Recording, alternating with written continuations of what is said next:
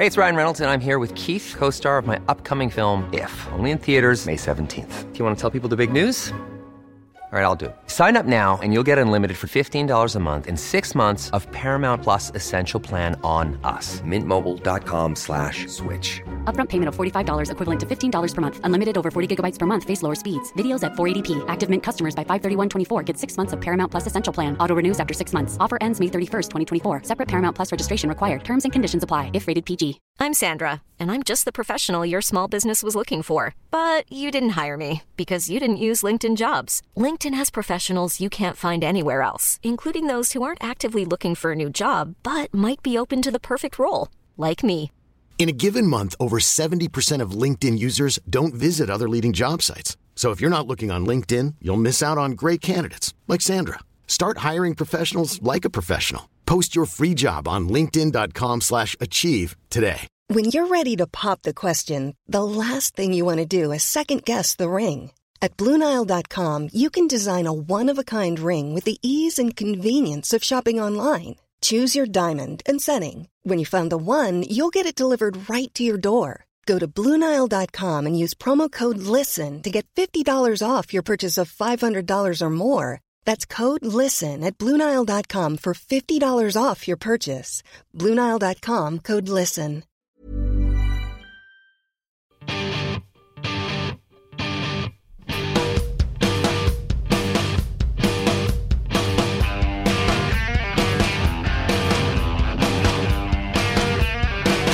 You're on Team Human, safe harbor from the storm. A shot of immunity from viruses both biological and cultural. We may be distanced, but we are still quite social. My mind to your mind, my thoughts to your thoughts. The vibration you feel is real. I'm Douglas Rushkoff, and you're on Team Human. Playing for Team Human today, author of the Long Emergency books and World Made by Hand novels, James Howard Kunstler. We're going to need everybody to put their shoulder to the wheel and get this society back up again, perhaps in a different posture. Perhaps we will be walking forward differently. And let's hope that it is in a more upright posture. Jim will be explaining how we got into this mess and what sort of world we can build together afterwards, if we're wise enough to get the message this time. It's time to intervene on behalf of people. I'm Douglas Rushkoff, and we're all on Team Human. No ads for mattresses or email spamming services here. Just a plea for your support. Come to teamhuman.fm and click on support. You can get books, access to my articles on Medium, the satisfaction of participating actively in this project, and our gratitude. Be like Zach Ager. Stephen Kiazik, Jezariah Hopkins, Audrey Sillin, and Melinda Barnes, and keep our tiny team alive. Well, if nothing else, this virus has been educational. We're learning about the American way and some of the reasons why we've had the worst response to the pandemic among the so called developed world. Many Americans, including our president, believe that shutting down the nation and social distancing is an overreaction and that we should just get back to work. Yeah, allowing people to go back to work could lead to more widespread infection, but the deaths of a few hundred thousand, if not a few million more of us, is a small price to pay for rescuing the American economy from collapse. In Trump's words, we can't have the cure be worse than the problem itself. And the message is clear. The economy is not here to serve human beings. Human beings are here to serve the economy. Those of us who die in the service to the Dow Jones are merely externalities to the higher priority of capital growth. Like the destruction of the environment, our illnesses and deaths are a necessary cost of doing business. We can't surrender to the depressing verdicts of doctors and scientists, or we're going to deflate the hope and optimism that make America great. Those who will benefit most from our sacrifice, the billionaires whose fortunes are based almost solely on the economy's continuing ability to grow, they're already preparing for their escape. They're booking private jets and heading to their private doomsday compounds. It's a variation of the insulation equation I wrote about a couple of years ago after I met a group of billionaires who wanted advice on how to maintain security for their doomsday bunkers in the event of societal collapse. The object of the game, as they see it, is earn enough money to insulate themselves from the very damage their ventures have both directly and indirectly created in the first place. It's this self perpetuating nightmare. The more environmental and social damage they do, the more money they have to earn to protect themselves from the devastation they leave in their wake and the more committed they become to saving their own asses and leaving the rest of us behind when a real crisis emerges. Now, to be fair, this worldview is just a natural extension of a market ideology that already accepted human casualties as a metric on the balance sheet. To quote Trump, you look at automobile accidents, which are far greater than any numbers we're talking about. That doesn't mean we're going to tell everybody no more driving of cars. He's got a point there. We calculate the relative cost of human lives every day as we go about our business, and we accept the trade off between the cost of making an automobile safe and the need to make it profitable. This is the American way. As the lieutenant governor from Texas, Dan Patrick, he told Tucker Carlson on Monday, No one reached out to me and said, As a senior citizen, are you willing to take a chance on your survival in exchange for keeping the America that all America loves for your children and grandchildren? If that's the exchange, I'm all in.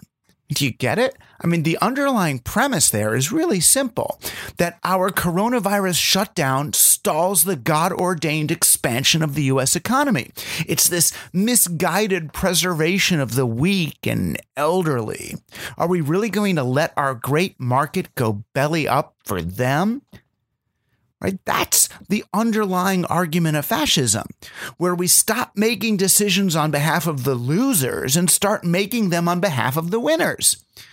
Besides, as Ayn Rand taught us, the more we cater to the weak, the more we weaken ourselves as a society and a gene pool. This is natural selection in action. Of course, most of the people arguing that we take these public health risks, they're themselves in little or no danger at all. They've got private concierge doctors working round the clock to obtain necessary tests and ventilators in case they can't make it to their hideaways in time. No, the risks are being entirely borne by those of us who can't afford such measures. It's a lot easier for the wealthy to hang on to their positivity. To be fair, though, there's an internal logic to their approach, and it's one as old as the American spirit of optimism. When Trump tore into a TV reporter, as he really likes to do, who asked that he respond to Americans who fear for their lives, he wasn't simply obfuscating. When he yells at these reporters, he's chastising them for undermining America's ability to apply positive thinking to the crisis. Remember, Trump was raised in the church of Norman Vincent Peale. He's the author of that massively influential book, The Power of Positive Thinking. That was the source material for every bootstrapping spiritual movement from the prosperity gospel to the secret. From the age of six, Trump was sitting in the pews with his family at Norman Vincent Peale's Marble Collegiate Church, listening to the sermons about how we can create the success we want through visualizing it. He said, formulate and staple indelibly on your mind a mental picture of yourself as succeeding and never give in to the fear thoughts. That's what Trump believes. So for him and his ilk, the choice to talk and act positively in the face of all evidence to the contrary, it's not cynical behavior. As late as 2009, when he was more than a billion dollars in debt and facing total foreclosure and bankruptcy, he says he depended on the power of being positive. He was in a, a Psychology Today interview and he said, What helped is I refused to give in to the negative circumstances and never lost faith in myself. I didn't believe I was finished even when the newspapers were saying so. So if you want to see this in the very best light, Trump is just attempting to apply the power of positive thinking to the economy and to the virus. And there's some sense in this. Markets are emotional. There's nothing like hope for the future to justify high price earnings ratios, to stoke consumer spending and spur investment. But can hope kill the virus? I mean, the placebo effect is real. So, can we think and grow healthy the way Napoleon Hill told us to think and grow rich? That would be reason enough to keep a doom and gloom scientist like Anthony Fauci off the stage at press conferences. But not even Trump is enough of a true believer to believe positive thinking can wipe out the virus single handedly. It can, however, galvanize our resolve, however foolishly. That's why he's calling on us to make sacrifices and to essentially wish the virus away. For those titans of industry depending on perpetual economic growth, an extended shutdown actually poses a greater risk than meets the eye. The longer we pause from business as usual, the more time we all have to reevaluate the economy we've been born into. I mean, yes, we need food, water, shelter, and maybe a communications infrastructure, but not a heck of a lot else. And at times like this, we can see the value in farmers, in teachers, in doctors. But all those guys in suits going to the city to trade derivatives and make marketing plans and coordinate global supply chains? Not so much.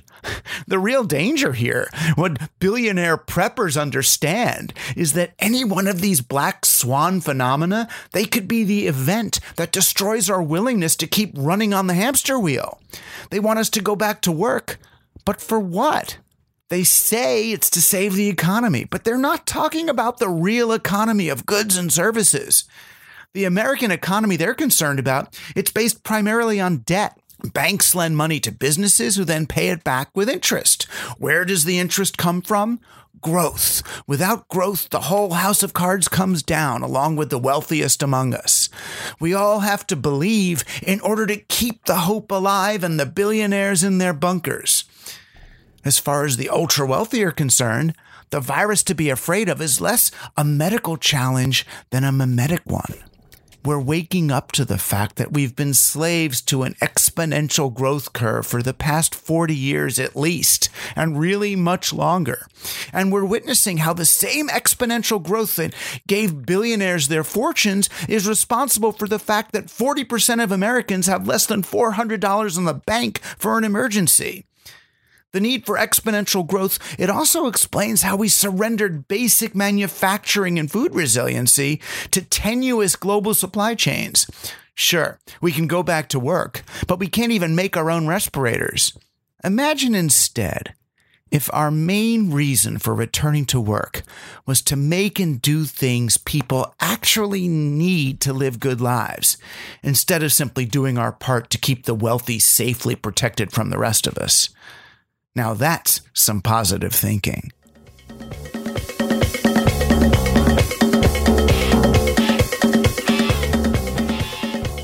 You're on Team Human. Our guest today, the author of the most timely book ever, Living in the Long Emergency, James Howard Kunstler it feels to me like we're that we're over the event horizon of a slow motion apocalypse. I mean, something that you've been writing about for a long time, and I've been hoping to evade one way or another. But it feels like now this is a that moment when you know the car's going to crash into the tree and time slows down and you can see it approaching, but there's not much that can be done.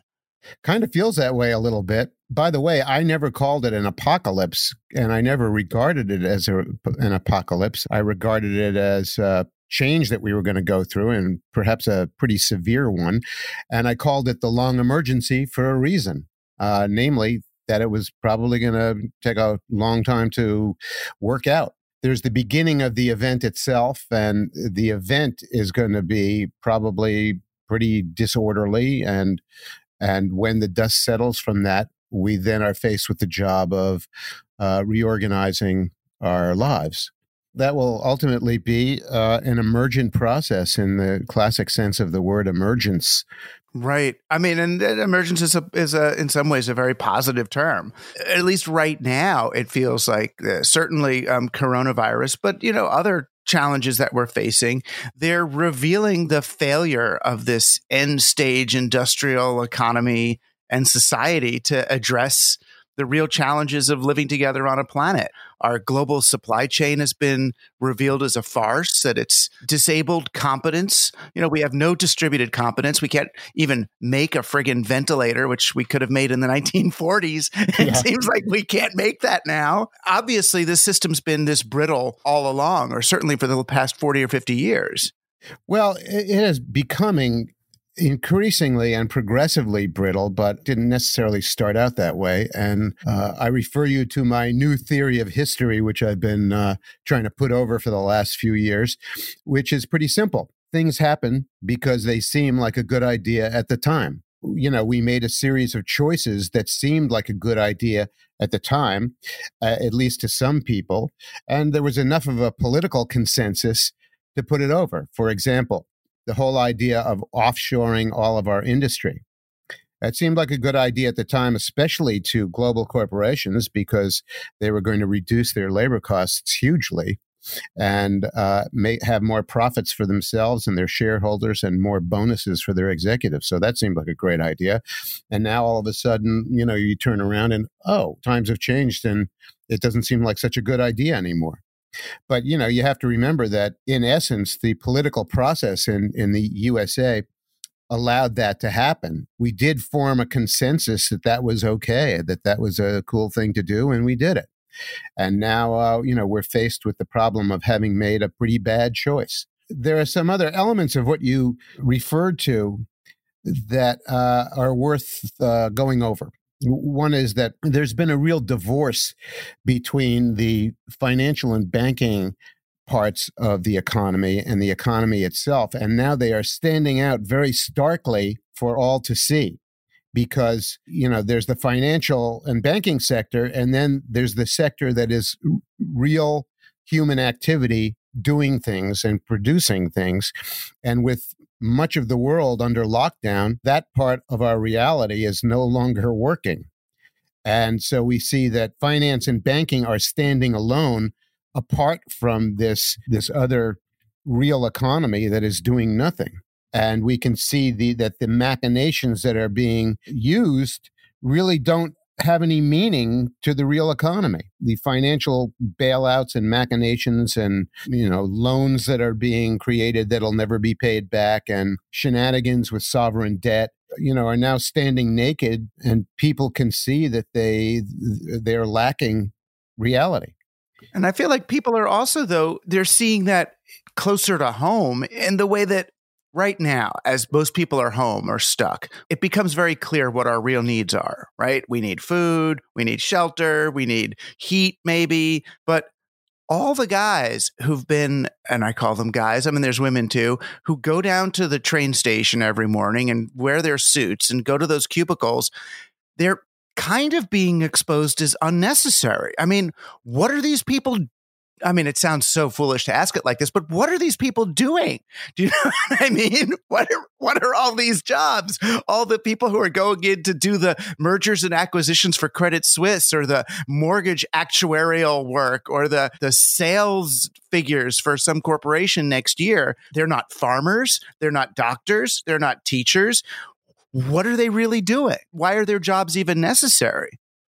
Well, a lot of them were dedicated to the operations of finance, which more and more became a set of swindles and frauds. Right. And workarounds for a real economy.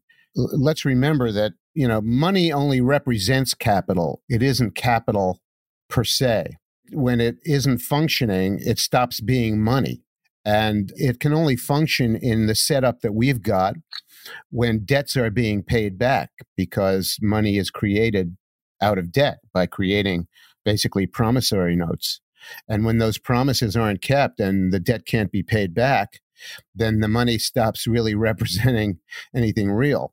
But the people making that money are the largest part of the economy. I mean, they well, were they're not the largest, but they're pretty darn big, right? Know?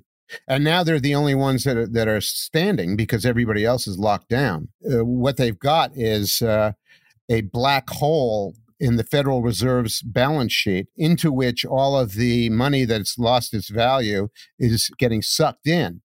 And uh, so the money's rushing in to that black hole at the Federal Reserve uh, at a fantastic rate. And the Fed is trying to spew out new money at an equal rate to replace that money. And, uh, you know, raising the question whether it's even money anymore or just a, a figment of a larger hallucination, you know, or the consequences of a swindle you know, they brought out their biggest money launching bazookas a few days ago, and it may only be a few more days before that salvo proves to be inadequate. You know, the the jig is kind of up with all that stuff. Yeah, exactly. I mean, I used to work in the operating room when I was in college, and there's a point in a surgery where they just start throwing more fluids and blood into the person. Yeah. It's like, well, and it's like, wait a minute. Obviously, it's leaking somewhere inside them. If we don't figure out that, you know, yeah. you can put up as much fluid as you want. And it's not going to increase their blood pressure. So there's that. And there's the way that this financial system has rendered us less capable of dealing with the crisis so that if you're in a town like mine and you have a you know a 1000 mile supply chain for food rather than a 50 mile one which would be a lot easier and and sustainable it's that much harder for us to you know survive or sustain ourselves through a crisis like this. Sure, and those you know that represents another set of choices that we made about you know how we were going to behave and do things, and uh, that's proving to not be such a good idea now. Uh, so it raises the question: How can we get back to a more resilient and redundant ecosystem, human ecosystem? Like all ecosystems, uh, they work best when there's a lot of fine-grained redundancy, um, which is to say you know a lot of different uh, people or actors or uh, agents or entities that that are doing essentially the same thing so that when some of them are injured or go down uh, the rest of them can pull the weight for the rest of the system and the system doesn't uh, collapse. But we've set up set things up so that we have these extraordinary fragilities and a lack of redundancy so that one thing goes not only does the system really hurt, but it starts to set in motion other cascading fragilities. They they ramify each other, and that's exactly what we're seeing.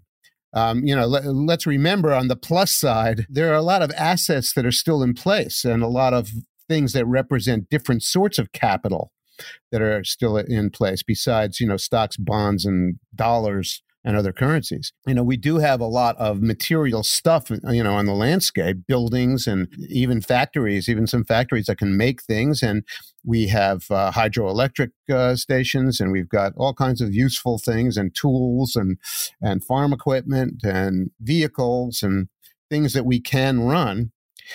But uh, you know, in the meantime, the collapse of the elaborate unfragile, anti-fragile systems that we've erected, along with the troubles that have evolved in the flow of capital, are threatening to interrupt all the things that we're doing and making it difficult for us to use the capital that we have. And by the way, the capital includes a lot of human capital that you kind of obliquely referenced, which is, you know, the the ability of people to innovate things and intelligently come up with responses to emergencies. And those are also, I mean, under threat, both of these things. I mean, on the one hand, our equipment manufacturers are increasingly trying to take power away from the users of the equipment. So you have farmers and construction workers complaining about the automation of their equipment. Uh, you know, it's also in the nature of emergence that people were kind of annoyed by that up to this point. But now they're going to be pissed off about it to the degree that they will work around it. And they'll do everything possible to create new machines that are far less complex and, you know, give them the power back to fix things. And that, that'll happen emergently too. So, you know, uh, you know, we went along with these arrangements and, and, and with scams like that. When the hammer comes down, you can believe that we're, you know, we're certainly capable of creating, uh, you know, farm machines that each farmer can fix. Yeah, I mean, I would think so. Because, I mean, I remember when I used to complain in my 30s and 40s that now I can't change the spark plugs on my own car, you know, and I know I sounded like some crazy old man, but you can't survive the zombie apocalypse if you need a Chevy dealer to fix your car. You know?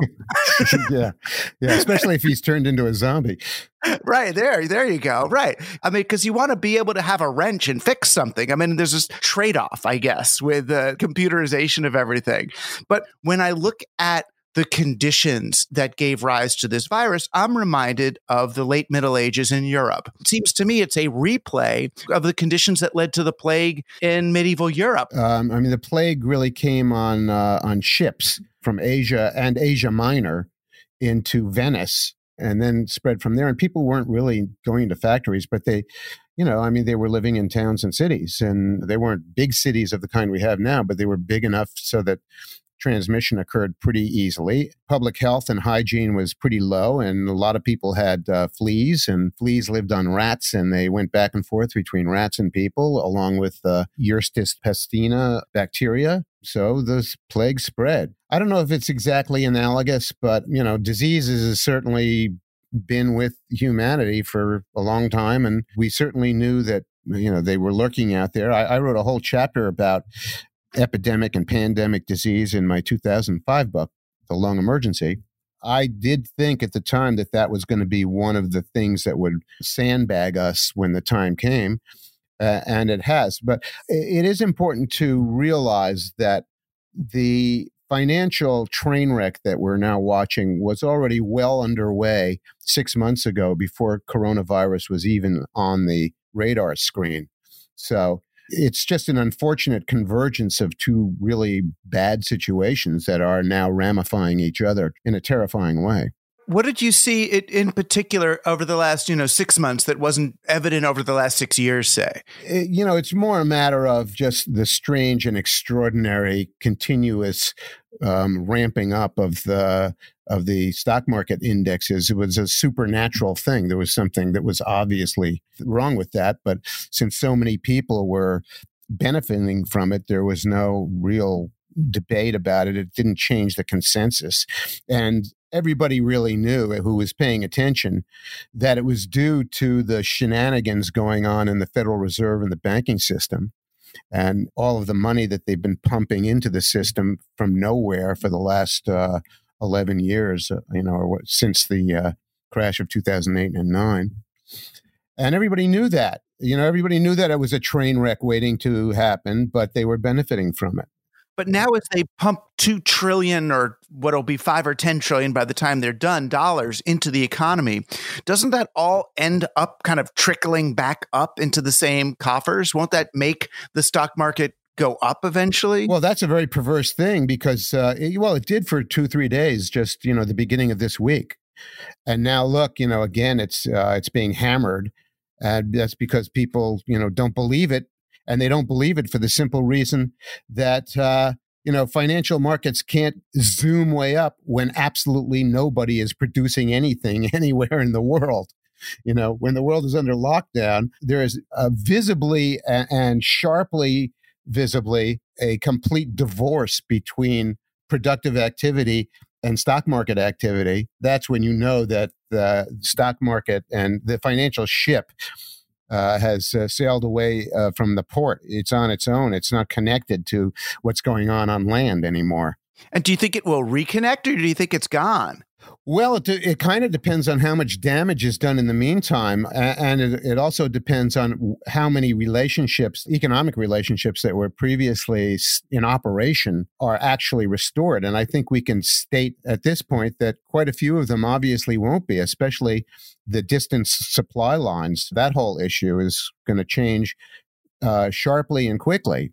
We've got whole industries that are just have undergone insane hyper growth that obviously couldn't be sustained. You know, things like the cruise line industry and the amount of flying that people were doing and the adjuncts of all that. But of course, as we shift, though, from these inefficient and unsustainable global supply chains and top heavy corporations, to more sustainable, circular, distributed models of production, the opportunities for sort of corporate extraction from the economy go away, they reduce. Yeah, and then the corporations go away. And the billionaires lose some of their access to the billions they've been sucking out of the system. Yeah, and and they're trying in some cases they're trying desperately to get them back right now, like Boeing trying to uh, get bailed out. When in fact Boeing should be allowed to go bankrupt, and if there is a, an aviation system after the dust settles,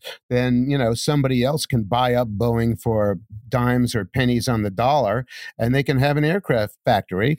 The factories are still there, and the um, machines are still there, and the workers can be called back. You know, we don't we don't want to even allow that to happen. And there are an awful lot of companies, I suppose, that should be allowed to go bankrupt and be bought up for pennies on the dollar. And then we'll see whether they're viable industries. You know, I doubt that the cruise ship industry is going to be the cruise ship industry anymore, but they do have a lot of ships, and we may decide that we're going to use them for crossing the oceans instead of airplanes.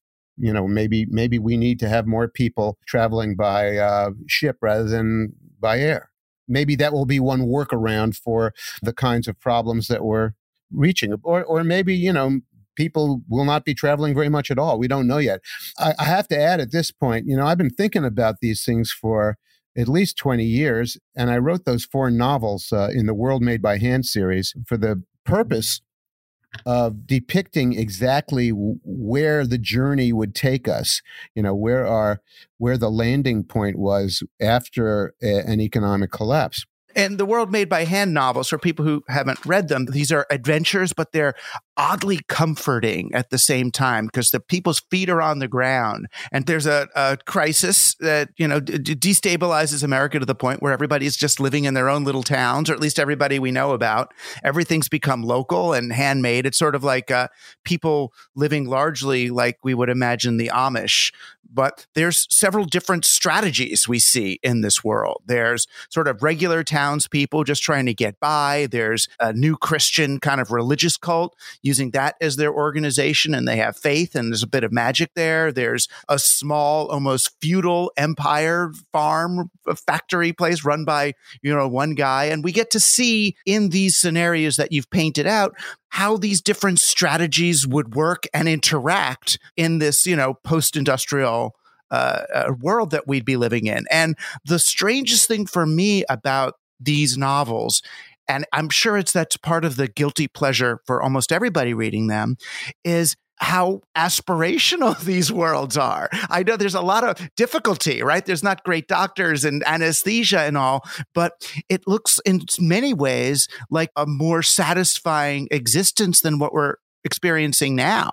Yeah, and that that was deliberate. It's not that I'm, you know, relishing the idea of letting modernity go. But the whole point of the book was to show that human beings will carry on and that we will still have access to the joys and pleasures of being alive in this very wonderful world, but at a different scale of operation. And, and so, you know, I deliberately set it in a small town uh, in upstate New York, which is a coherently bounded world where there's only so much stuff that is happening. And um, uh, you know, I I do think that th- there's a possibility that that that's where things finally take us, but it, it is largely a a question for now about how much disorder we have to endure to get to that place.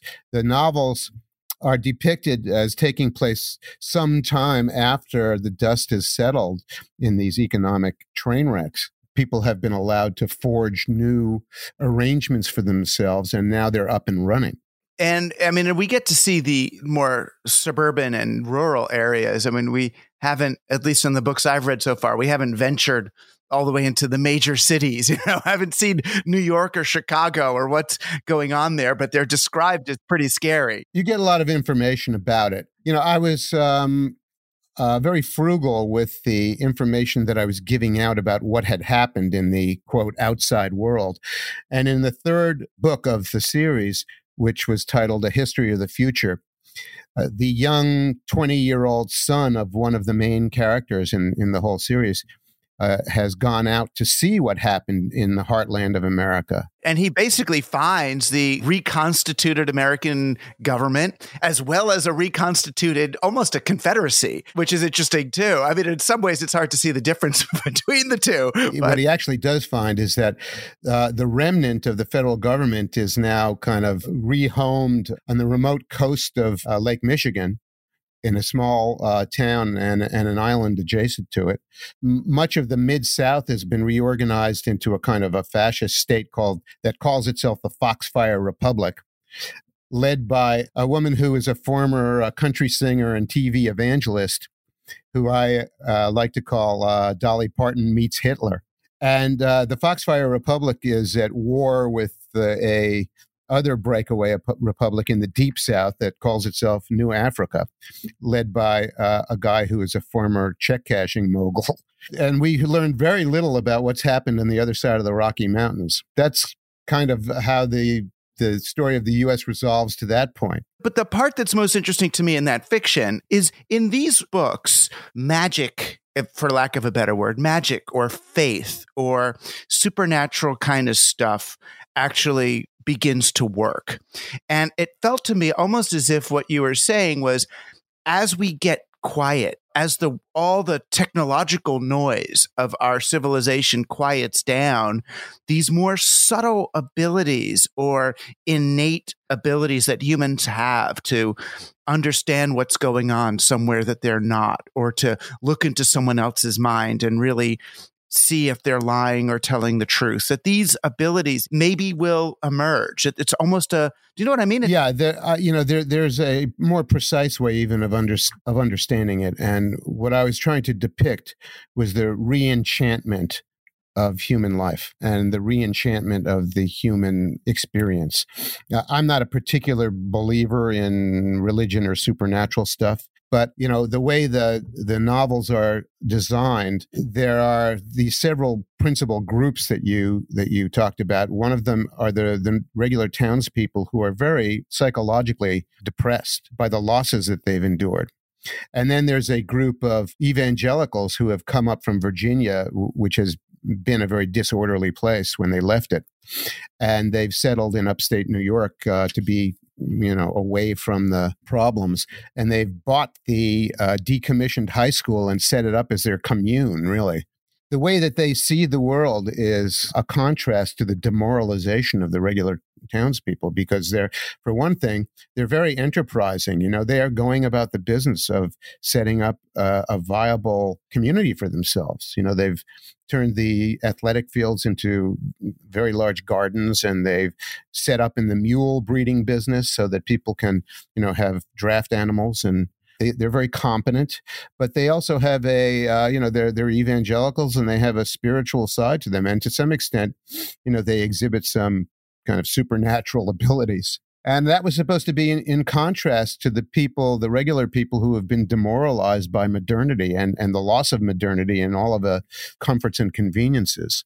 And in some respects, though, modernity existed to reduce enchantment. I mean, I feel That's like I always talk point. about Francis Bacon and, you know, trying to grab nature by the hair and hold her down and subdue her to our will. It was about reducing the novelty and weirdness of the world in which we live. And the world is enchanted. Just the fantastic magic of, of what we call nature is itself a, a, form of enchantment. So the question then is, you know, how much in or out of tune with that do you become? As we decided to live more and more a virtual life in all those uh, operations of modernity, whether there was it was watching TV or uh, living in your computer or being in the movies all the time or things like that. We disenchanted ourselves. And when you reconnect with nature, as the characters do in this book, and with human nature, and with with the strange operations of the universe, you know, something kind of magical does happen. Right. And you don't need to be a, a believer in something weird to get no. that. No. You just have to open yourself up to it. Right. But you know what we've been getting uh, gosh everywhere from school to government and, and certainly in the mostly on the progressive side of things is the opposite is this almost technocratic I, I feel like since Sputnik, you know, it is if we're taught trig and calculus and reality, and we get this kind of Bill Gates slash Barack Obama technocratic solutionist understanding of the world, this kind of cold, as if there's this kind of cold stem rationality that will solve our problems. That's why I called it techno narcissism you know, a, a term that I uh, flung around quite a bit in that book, Too Much Magic from 2012. Right. And, you know, the techno narcissists are the people who uh, believe that, that we can divorce ourselves from, from nature and then ultimately divorce ourselves from reality, because that's exactly what happened in the financial sector. Right. But the same folks who are the wealthiest, you know, tech guys think, yeah, the financialization and abstraction of the markets, we might as well imitate that and move into a simulation or upload our brains to the to the chip if we're not already in a simulation, as they would argue. Yeah, well, it seemed like a good idea at the time, and now and now history is deciding that mm, maybe times have changed and it's not such a good idea anymore. But most of the folks that I talk to who want to solve these problems, not all, but most, still think that the way out is through. That somehow, yes, if maybe we only have 30 uh, harvests left on our topsoil, but that just means we're all the more dependent on a Monsanto to figure out how to grow grapes on a rock you know that's nature's way of telling you you got to try something different and and it's a harsh lesson to learn but it's one that we're getting you know fast and hard and and it's happening right now. It gets back to that uh, old Schopenhauer formulation that mm-hmm. when people greet new ideas, they first greet it with ridicule, then they violently oppose it, and then they accept it as self evident.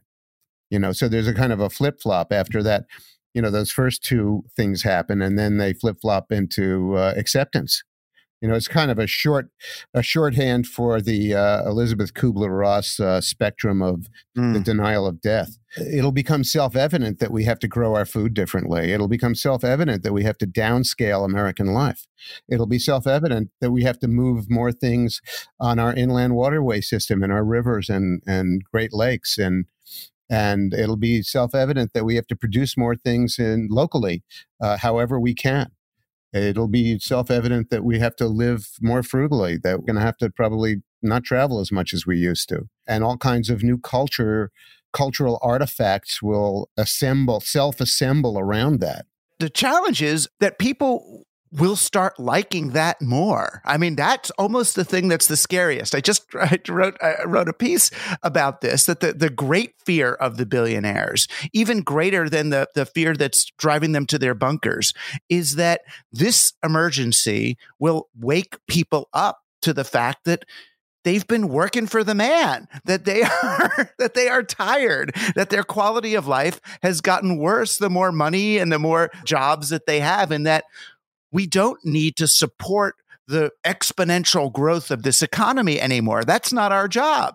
Well, not only that, but it, you know, we just may not be able to, whether it is our job or we think it's our job or we like it or not. You know, a lot of this stuff is coming at us whether we like it or not. And we're just going to have to accommodate ourselves to it. Right. What you just described a minute and a half ago was the loss of uh, community, which people are pretty sensitive about. They they do understand that they've lost something and it's hard for them to put their finger on exactly what it is, but it it really has to do with the richness of communing with other people directly.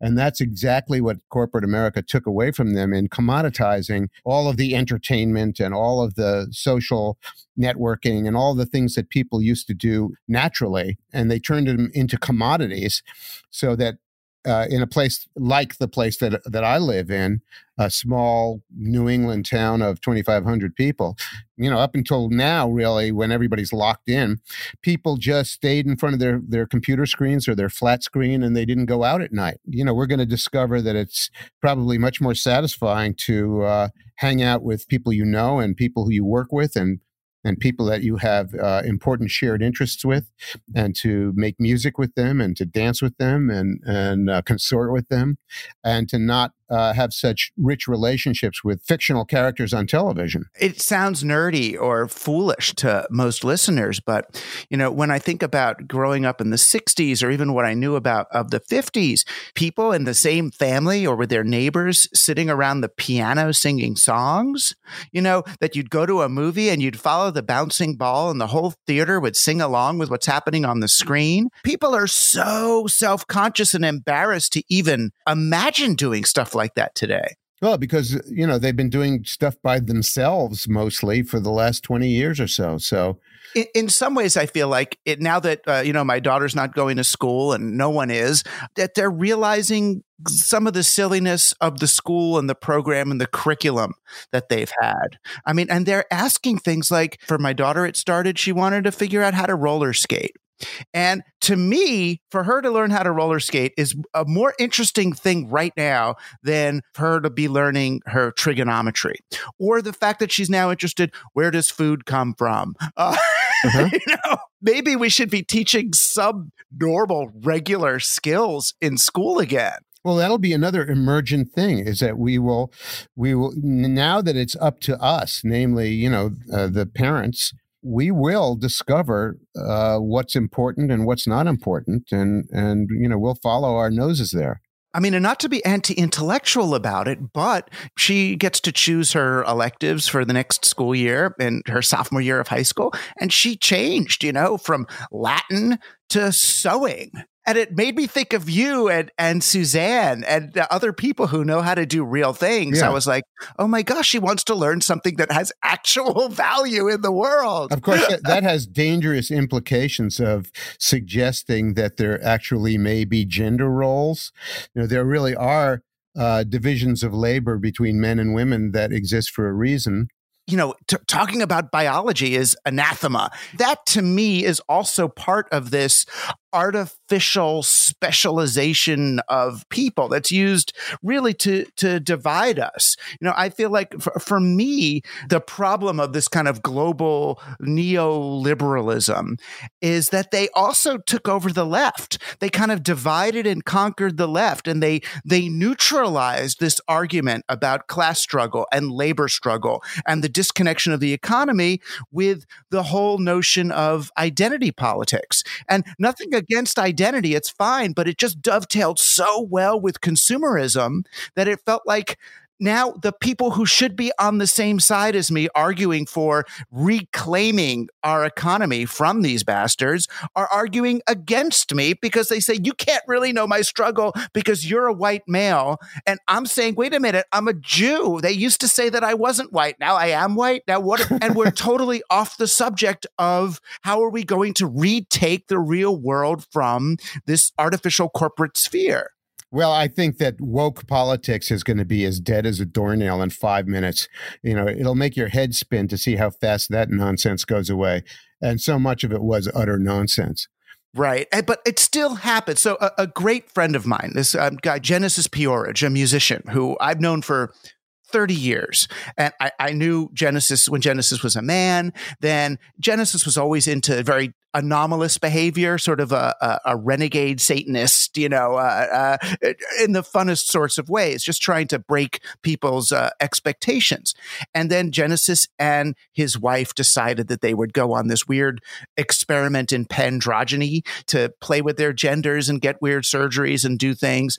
But I wrote this uh, uh, kind of eulogy to Genesis, and throughout, I changed the sort of gender classification, the way they he went to a she, went to a they, went to an, uh, you know, and someone then criticized me, or a few people criticized me. How dare you write about Genesis without their preferred gender pronoun?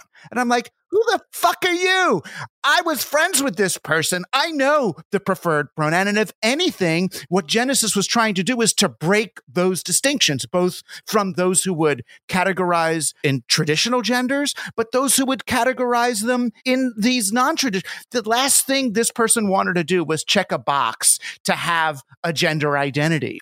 Yet the gender police, if you will, can't help but then attack that well, it's it's full of uh, ironies and contradictions and self contradictions, but uh, I think uh, we will we will realize we'll look back at that kind of behavior uh, as being a luxury of uh, the luxury of no boundaries, the luxury of not having boundaries, and for good or for ill, human beings need boundaries. They need to understand where some things begin and some things leave off. And uh, I think that it's it's a true sign of a decadent society when it becomes utterly devoted to as the highest value the smashing of boundaries. And now, you know, we're going to be done with that because we're, you know, the the new conditions and the new disposition of things in the world will compel us to create new categories of things and new boundaries and places where there are limits and places where you you actually can go no further and uh, that'll be an interesting transition for us because we're coming from a very decadent place a ver- and a very destructive place of having no boundaries at all. Right. Well, I don't think we realized it was as decadent when we went into it. I mean, part of it was all that kind of French postmodernism and everything becoming relative, but we didn't know it was fun. It was stoned, you know? well, decadence eh, de- decadence is largely based on the idea that whatever's fun is okay you know and that's that's that's right. essentially a childish idea. There, there are there are times when children have to you know stop looking for fun and seeking fun and uh, they have to you know work hard and and uh, take on arduous responsibilities. A lot of those things are not fun although they can be mitigated. You know one of the things i noticed so clearly i went out to wisconsin two years ago to do some interviews for the book that i just finished or that just got published, Living in the Long Emergency. I was interviewing a, a particular organic farmer out there. And uh, so, you know, we were go- we were traveling around, going from one part of the county to the other, and we went through uh, a particular township out there. I guess it was in Cache County, Wisconsin, uh, that uh, had a lot of Amish people in them. And the contrast between these uh, agribiz farms on the one hand, where you know guys are driving million dollar tractors and watching videos while the machine automatically plows the field for them and they don't have to pay attention, and the um, the the Amish people where you know they had these hay wagons full of young people, young men mostly, going off to work in the morning with all the fellowship of being able to work with each other that's probably a better way of mitigating the necessity of work, you know, than watching a uh, an idiocracy video in your in the cab of your tractor while you're plowing 40 acres. And it's encouraging to know i mean and and i go to the real america too and see real people doing real things. Um, it's it's encouraging. And it seems to me if there is a kind of a, there, there's this time there's next time and there's the meantime um, a lot of what you talk about is what we can do in the meantime to make ourselves you know more resilient as the number of shocks to our collective system you know increase increase and get more intense. This involves individuals making choices that are very basic, like exactly where am I going to live? Am I going to choose to live in Brooklyn, which is going to become a, a rapidly and increasingly unviable place to make a life? Or am I going to look for uh, a, a, role in a society in a small town uh, that is surrounded by good agricultural land that has a possibility of feeding itself? You know, these are the kinds of pretty fundamental decisions and pretty pretty heavy decisions, you know, that people are going to face, and uh, to some extent, they'll seem unreal because somebody who has crafted their life up to the age of 21 with the expectation that they're going to work a uh, commodity swap desk at Goldman Sachs and they discover all of a sudden that that's is foreclosed to them you know it, it will never have occurred to them that their future may may lie in agriculture eh, at some level of it either man- management or labor or or ownership or something in between, you know? Right. I mean, when people are asking me about the fields, especially, you know, I'm teaching in a college, what can I do? There's a few fields they can go into that will work no matter what growing food, education, healthcare, shelter, and basic contracting to how to build. Yeah, basic uh, engineering. Uh, I mean, we're going to need to put together much simpler mechanical things to make up for the lost gigantic scale of the things that we're not going to be able to run anymore. In World Made by Hand, I mean, one of my favorite passages, I think it's in the in the second book where they really go into it, is when you describe how they got the water working in the town. I mean, with the benefit of gravity, and then how do we get it to go up over here? And that there's people there, hopefully enough people left to n- remember the basic mechanics of water and gravity and physics to, you know, accomplish these things. I think there are plenty of people who understand that. That's that's one of the that's part of the capital that we are going to retain is that we're going to have a lot of human knowledge and and human smarts. You know, I've been watching a lot of Trump on TV lately, and I empathize with him a lot. I mean, I think he's gotten such a, a bum deal from the the you know, cable news press uh, pulling stuff out of context. Uh, where it really went over the top was once he said about Israel or some some dispute and how he was trying to solve it. He goes, "Well, I guess it fell on me. I'm the chosen one." And they take that out of context. The chosen one. Trump says that he's Jesus. Trump says that he's Jesus. They spend like three days on Trump says that he's the chosen one. Is a, a wink to the evangelicals, and I'm like, you guys are just friggin' lying at this point. And it's not fair to even what he does wrong to to do that. You know, it covers up what he's actually doing wrong. Yeah, I've been in a strange position myself for the last three years because I didn't vote for Trump and I'm not a Trump cheerleader, but I think that he's been really badly abused. And and I think that his adversaries have behaved much worse than he has. His adversaries have behaved abominably in bad faith and with the most unbelievable dishonesty. Right, which is why when then he gets warned, whatever, two or three months ago, that, oh, this virus is really coming and you've got to do something, you've got to. I can understand why he did not believe them because they've been lying to him the whole friggin' time. Sure, including including uh, you know officials in his own government. Exactly. So now he looks at it. I mean, with his sort of Norman Vincent Peale faith over matter mindset, you know that that we can think and grow rich, or or mind, you know, this mind yeah. over matter uh, understanding. And I beat the impeachment. I beat Mueller by just talking and and believing. So the virus, I'm going to believe my way through that. And this one though, of course it turned out to be a real bug. You know, there's real real viruses. I feel like on the on the good side, you know, the reality of this could help people see the reality of climate that that's not just a scientific hoax you know, be you know th- that whole thing that whole uh, bundle of uh, uh, issues including whether we're capable of being honest and and acting in good faith at all you know uh, have yet to be played out and uh, it's uh, among the many things that we're going to have to contend with as we move into this new disposition of things.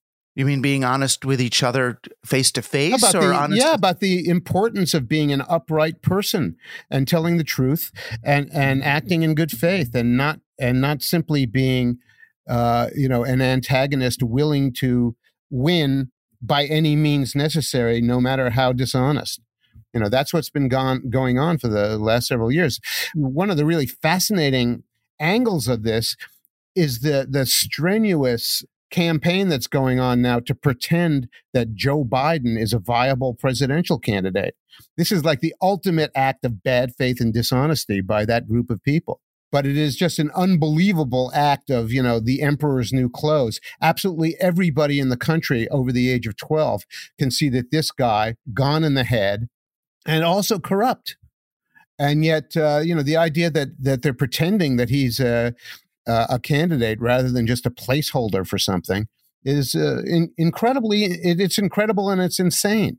I know it's sad to me. It is sad, except I don't feel sorry for Joe Biden. Joe Bi- Joe no. Biden's been kind of a, uh, you know a crooked player for a long time.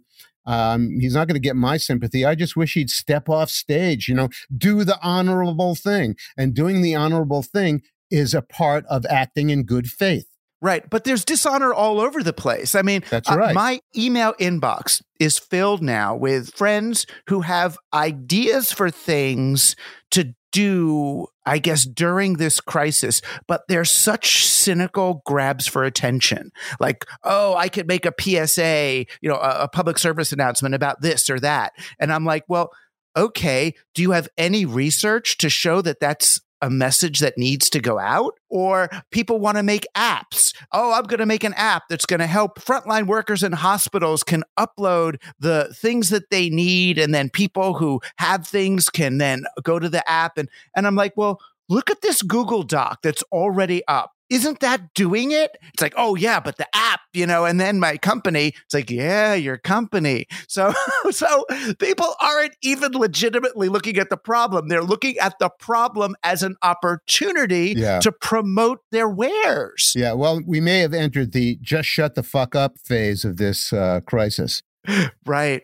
Hopefully, just shut the fuck up. You know, and, cook your food, you walk around, maintain your social distance, Be kind to somebody.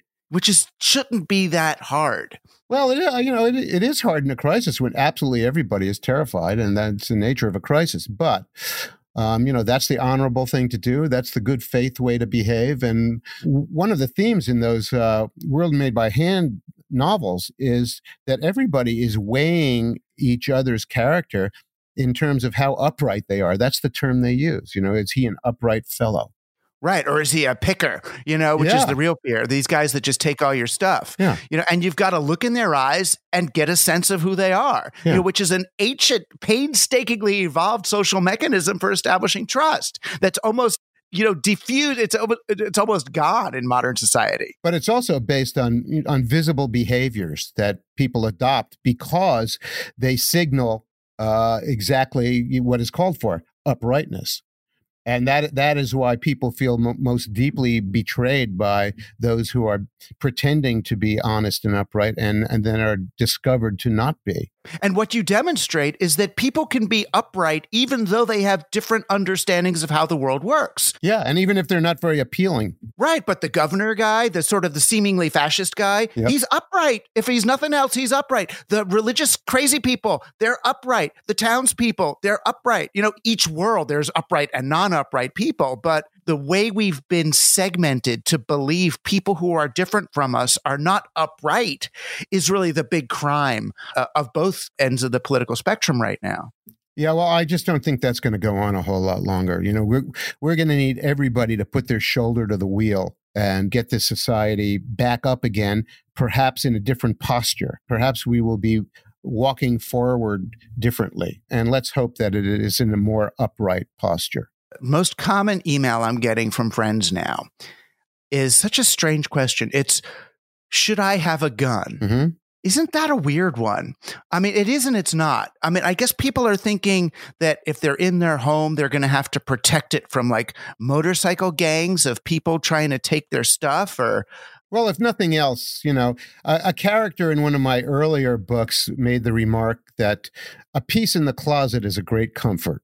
So. Uh, psychologically, uh, you know, I think that there's some value in it. I happen to have the New York State concealed carry license, um, and I have some handguns. I think people are envisioning these scenarios where they would have to use it. That's right, and maybe they will. Uh, it's an unappetizing thought, but it is nonetheless a thought. Yeah, I'm thinking I'm gonna invest in a in a wrist rocket. I had one of the, one of those when I was a kid, and I promise you, with a nice half inch steel ball bearing, You in can, my, you can my- kill someone I- very easily with that. you could do some real damage. You bet. And my family, if, they, if everyone in my family had a little wrist rocket pulled back, I'm sure that someone coming to the door is going to think twice. well, it's an interesting image. Uh, it sounds a little bit like a political cartoon, but uh, the Rushkoff family Yeah. and their uh, the their last lethal stand of the wrist Rushkoffs. Wrist rockets at the ready. oh gosh, Jim, it's a pleasure to speak with you, even under, especially under these under these trying times. And it's been a pleasure talking to you, too. Thanks for joining Team Human. Our guest today was the author of Living in the Long Emergency, James Howard Kunstler. You can find out more about Jim at kunstler.com. You can find out more about Jim and all of our guests at teamhuman.fm, where you can also become a supporter of this show. This is our moment to establish rapport and forge the solidarity we need to sustain our species, amongst others. Team Human is edited by Luke Robert Mason and produced by Josh Chapdelaine. I'm Douglas Rushkoff. Be safe, be strong, be kind. We're going into this thing together. You've been on Team Human, our last best hope for peeps.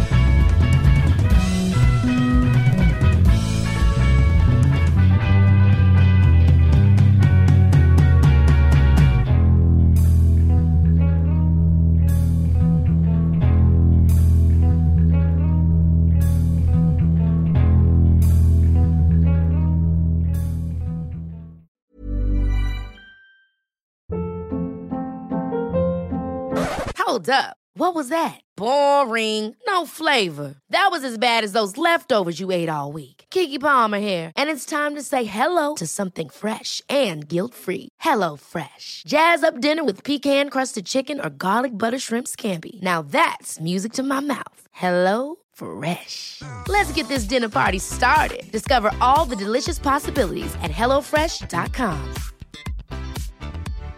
Hi, I'm Daniel, founder of Pretty Litter. Cats and cat owners deserve better than any old fashioned litter. That's why I teamed up with scientists and veterinarians to create Pretty Litter. Its innovative crystal formula has superior odor control and weighs up to 80% less than clay litter. Pretty Litter even monitors health by changing colors to help detect early signs of potential illness. It's the world's smartest kitty litter. Go to prettylitter.com and use code ACAST for 20% off your first order and a free cat toy. Terms and conditions apply. See site for details.